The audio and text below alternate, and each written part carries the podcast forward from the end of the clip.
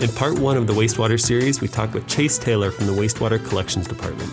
Chase began his career with the City of Redding as a public works maintenance worker and has spent time in most of the wastewater program areas. Currently, Chase oversees the lift station crews to ensure wastewater continues to flow through our sewer pipes smoothly. He grew up in Redding and attended Enterprise High School and Shasta College, and we are excited to welcome him to the podcast. My name is Chase Taylor. I work for the City of Redding Wastewater Collections Department in the Public Works Division. And Chase, in general, what, what does the process look like to, to keep the sewer lines uh, here in Redding in good running condition? to keep all the sewer lines running, we go about it multiple ways. Uh, we have three cleaning trucks. They're hydro cleaners, which put pressurized water through a hose. And on the end of that hose, we have a cleaning nozzle. And we have multiple cleaning nozzles for whatever you think is going on in that line or whatever you first clean the line and you can realize, oh, it's greasy. Then you switch it to a different a, a grease nozzle that can pull back and break up the grease. So we have cleaning done with the hydro cleaners. We have two different CCTV crews, and those basically drive a camera through the sewer lines and those find issues or defects from installation, or we see a lot of roots coming in through older sewer lines. And uh, whatever issues the cameras find, we have a construction crew that will go out and fix those issues that the camera crews find. We have the lift station crew, obviously, that I'm taking care of right now aside from those, we maintain off road access to manholes that are off the road and they're usually in pretty tough spots to get to. And so we try to do a good job of maintaining our access in there so that way we can always get back there and check out the ones that people don't see from the road very often. Probably the last aspect of what we do to keep the sewer lines running is we do our best to maintain a good public relation because we do have neighborhoods where the sewer lines aren't in the middle of the street and they're usually in people's backyards in those neighborhoods. And so when they are in the backyards, we do our best to keep a good relationship with them so that way they keep letting us back there and we can keep the sewer lines in good condition that way. That is that is fascinating. So you mentioned hydro cleaners. It's essentially like a pressure washer. How do you get the, the actual nozzle down into the pipes? How far does the nozzle go? How does the actual process of the hydro cleaning work? So we have a bigger hydro cleaning truck, and that has 800 feet of hose on it. And so if it's not too steep of a road that the sewer line is in, and the sewer line isn't too steep, you can you can go the entire 800 feet with that truck. The way that they work is we have a water pump on the truck and it pumps water through the hose. And then the nozzle on the end that you have has jets on it that are rear facing and so just the pressure going through those jets pushing backwards propels the nozzle and it'll pull the entire 800 feet of hose into the sewer line Wow, that is really impressive. And also, it sounds a little bit fun. I don't know. I would like to see that someday. we do a demo. We can, it's kind of cool. We can do it above ground and we can put it into a clear pipe. So that way people can see what the nozzle is doing. And, and Chase, is that technology that, that's kind of commonly used throughout, you know, by cities as far as uh, keeping those those pipes clean, or is that is that something that that Redding's adopted specifically? No, it's not just specific to Redding. Uh, I believe that most municipalities do it, and even a lot of private contractors have that equipment. As far as I know, it is the the leading technology for cleaning sewer lines.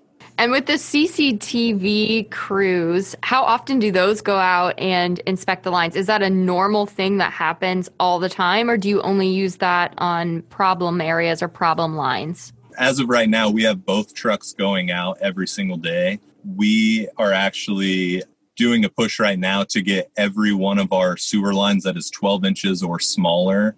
We're trying to get all of those viewed with the camera so that way we can identify any problem we have and try to fix it and prioritize when we fix it. In a city like Redding with 60 square miles, how many miles of sewer line you all are having to maintain on a regular basis? The last number I have heard was over 425 miles of sewer line in city in the city of Redding. That is so many miles of pipe.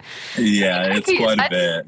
Definitely keeps you busy throughout the year. Yeah, we have a crew of 15, and honestly, it doesn't seem like enough sometimes. There's plenty to do here. And then, if I could back up a little and ask about what a lift station is. If you can just explain to somebody who has no idea what does a lift station do? What does it look like? And why are they so important to the health of our sewer system? A lift station is essential because majority of the sewer lines that we have in town, like I would say probably in the high 90%, are all gravity flown sewer lines. So it, it, relies strictly on the grade of the pipe to convey sewer through the pipe. And at certain points in, in the city of Redding, there are places where it's not practical to dig a sewer line so deep that it can maintain grade to convey the sewer. And so at those low points, we have lift stations and a lift station is basically a holding tank for sewer. And once the sewer fills up that tank, we have floats and sensors that can tell that the sewer has filled up. And once that happens, pumps turn on at the lift stations and the pumps will pump that sewer to a higher elevation and then it falls back out into a manhole and at that point it can get back onto gravity and so, how does it happen that the lift stations back up? There's a couple ways that can happen. A lift station will back up if the pumps malfunction, and typically the pumps will malfunction if they get clogged up. That's that's probably the most common problem is the pumps clogging up from usually it's rags or you know anything that people flush can clog a pump the other way that they fail is power outages. So if there's a pretty good storm happening and there's lightning and thunder, it will trip out the power. And at most stations, we have a backup generator. And so as soon as the power gets tripped, the backup generator kicks on and then it's running off of the generator. And so the stations that we have have generators placed at, they will just automatically kick on. But not all of our stations do have generators. And so, usually, when the power goes off to the stations that we don't have generators, we will have to go out there with a portable generator and temporarily power the station that way. Or we can bring in a gas powered pump that we can bypass the station, basically doing the job of the pumps that are at the station, but with a portable pump. Interesting. Is lift station also where some of the, the filtering takes place? I know you know you see some of those videos where kind of as things come into a place such as a lift station, perhaps kind of all like you mentioned rags or or other non sewage type material gets filtered out or pulled out by giant teeth or, or whatnot. Is that taking place at the at the lift station as well as part of this process? Only type of somewhat filtration. It's not even filtration, but it's just for the well being of the pumps. We have what we call grinders and basically, as the sewer comes into the holding tank of the lift station, it will run through the grinder. And the grinder is a ton of teeth that kind of just spin into each other. And so, rags, when they come into the grinder, it will cut the rags up and grind them into smaller pieces so that way it won't clog our pump. But in terms of filtration and treating the sewer, None of that happens on on the wastewater collection side. That all happens at the treatment plant. Sounds like it's a complicated process all down the the line from where it begins to where it ends. If you could tell the community one thing that they they probably have no idea is happening in the sewer system, what would that be? What they flush and what they put down their sinks, it, it really impacts us. One person flushing a wipe isn't a big deal. But if you have the collection of the whole city doing it, then we have pretty big issues. And I think another thing that people don't really think about with the sewer is that it's all fed by gravity. And so sewer is running through those pipes almost all day and all night. There's no shutting it off. It's it's just constantly happening. And is clay pipe the standard or is that um is that the older version of pipe? Clay pipe is is definitely the older version. I think if clay pipe was installed well, it lasts very long and it, it's pretty tough pipe. It's it, it withstands all the cleaning we do to it and all the driving of cameras we do through it. But uh, clay pipe is definitely the older form of pipe that was used. And then in the 60s, I think they switched to uh, concrete or uh, asbestos concrete pipe. And uh, after that, I think they went to ABS, which is a plastic pipe. And now we use SDR, which is a very strong plastic pipe. How often is it that sewage pipes do break? And, and if so, what happens when, when a pipe breaks or bursts? Uh, you know, it's not all that often. Typically, the issues we see with pipe is that, especially clay pipe, because the the joints can let roots in.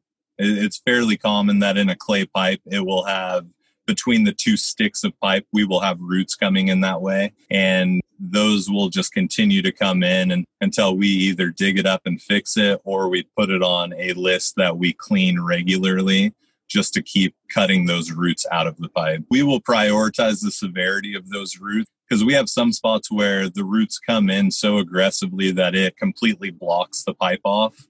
And luckily, we've been doing a very good job at finding those problems and getting a, a video and a picture of them with our CCTV crews and then prioritizing that to be dug up. But there are some pipes in town where there are issues like with the sewer line running between houses. And so we can't really it's it's almost impossible to dig some of those up. And so it just becomes an issue that we have to go back and continue cleaning we just started a new thing with our construction crew where they can put a uh, a liner inside the pipe. And basically that just relines that section of pipe. And we've been having pretty good success with that of keeping the roots out. And, and you mentioned earlier that the hydro cleaners can, can go 800 feet. How how does the process work with the with the cameras? Are they also attached to a hose or a cable yeah, so the cameras are attached to a cable, and the cable powers them and sends the signal back through the cable for what the camera's seeing. I believe when we originally purchased the two camera vans that we have, they started out with a thousand feet of cable. And that, that's not to say that you'll necessarily be able to drive a camera a thousand feet out. We we have two cameras on each of our CCTV vans and one of the cameras weighs i think about 70 pounds and the other camera weighs somewhere closer to 30 35 pounds. And that smaller camera it once you once you're out so far that camera the wheels on that camera are having to drag the weight of that entire cable. And so the smaller camera is a little bit more limited in how far it can go out. But the the bigger camera we have it, it can usually if you have a straight shot through all the sewer lines and through the manholes, the bigger camera will typically go out as far as the cable will let it. I'm just trying to again ima- imagine this: if a, if a camera is out, say 800 or 1,000 feet, and it's and then it's time to reel it back in. How do you? How does the crew clean the the wires and the cables, and if it's kind of going through you know sewage and whatnot? I mean, what's the process for that? Yeah, so it's kind of nice on those vans. You can you can start pulling the camera back, and basically the camera wheels will start driving backwards, and that is kind of an automated part of that van to be able to just drive it back and kind of set a cruise control on it. But as it's coming back in, and that cable's winding back up on the drum for the for the cable of the camera, we will typically sit there and we have a uh, little water pump on those vans and we can just sit there and spray the cable off the whole time it's coming back. And so it's not a completely clean thing, but it definitely gets off most of the gross stuff. And then once the camera is completely back to where the manhole that we're set up in, we will pull the camera up and before it comes out of the manhole, we will spray that off with a hose. And sometimes we'll use a degreaser on it just to com- completely get off the sewer on it. And you mentioned a degreaser. How much is grease a problem in our sewer system? Grease is probably our second biggest issue that we face. We uh, we see it a lot of times, and we actually have a pretty a pretty strict cleaning schedule. And we have lines that get so greasy that we have to clean them once a month, and we have those on a schedule. And we call we call those lines that we have to clean on a regular basis. We call them hot spots and so we have monthly hotspots that we have to do. We have hotspots that we do quarterly, and we have hotspots that we do semi annually. And then beyond that, we try to clean every sewer line that we have at least once a year just for standard maintenance, whether or not it has an issue in it. And are these hotspots in more residential areas or more commercial areas, or does it does it not matter? Uh, it's kind of a mix. So we do have them. I I would say majority of them are associated with commercial stuff or restaurants, but there are some in in neighborhoods and just typical residential neighborhoods, and those aren't necessarily because the the customer or the the residents of that neighborhood are flushing more grease than anywhere else it's typically an issue with the sewer line and it's not it's not perfectly at grade and so it will create a belly in that sewer line. And so basically the even if a little amount of grease that is put through those sewer lines it doesn't convey very well and it sits in that belly. And then the grease will start to solidify and at that point it'll start choking off that sewer pipe so you mentioned grease is this the second problem is the is the first most common problem flushable wipes for our lift stations the first most i would say is flushable wipes but just for a standard sewer line, I would say the biggest issue would be roots. And I don't want to ask a question that's like a total gross out question, but my curiosity is um, getting the better of me right now. What is the grossest thing that you've seen in the sewer lines? That's a very good question. You know, I'm not quite sure what the grossest thing I've seen is. There are some lines where where if it's a pretty greasy line and you clean it with a hydro cleaner, the smell that comes along with that grease, that's probably the grossest part of it. Chase, when you guys are cleaning out the lines, is there special uh, equipment or hazmat suits or masks or things of that nature that the, that the crew wears? No, we. Uh, I mean, as of right now, we're all wearing masks. But before the before all the COVID stuff happened, we we didn't wear masks or anything cleaning. Um, you you stay out of it pretty well, which is I think I think most people would be shocked to think that that you can clean a sewer line and and not not get anything on you or really really come out of it clean. I, I don't think people would expect that. So I guess it's just funny. It is funny. I don't think people would assume that because you see on TV like these huge sewer lines and you see people walking down there in galoshes and all of that kind of stuff. Is does that not happen in Redding? No, typically not. I think I think the big sewer lines that people can walk through that's that's typically something in like a much larger city. I would imagine somewhere like San Francisco has a system like that. But our system is much smaller than you would think. In a typical residential neighborhood, the sewer line in that on on any given street is probably a six inch pipe.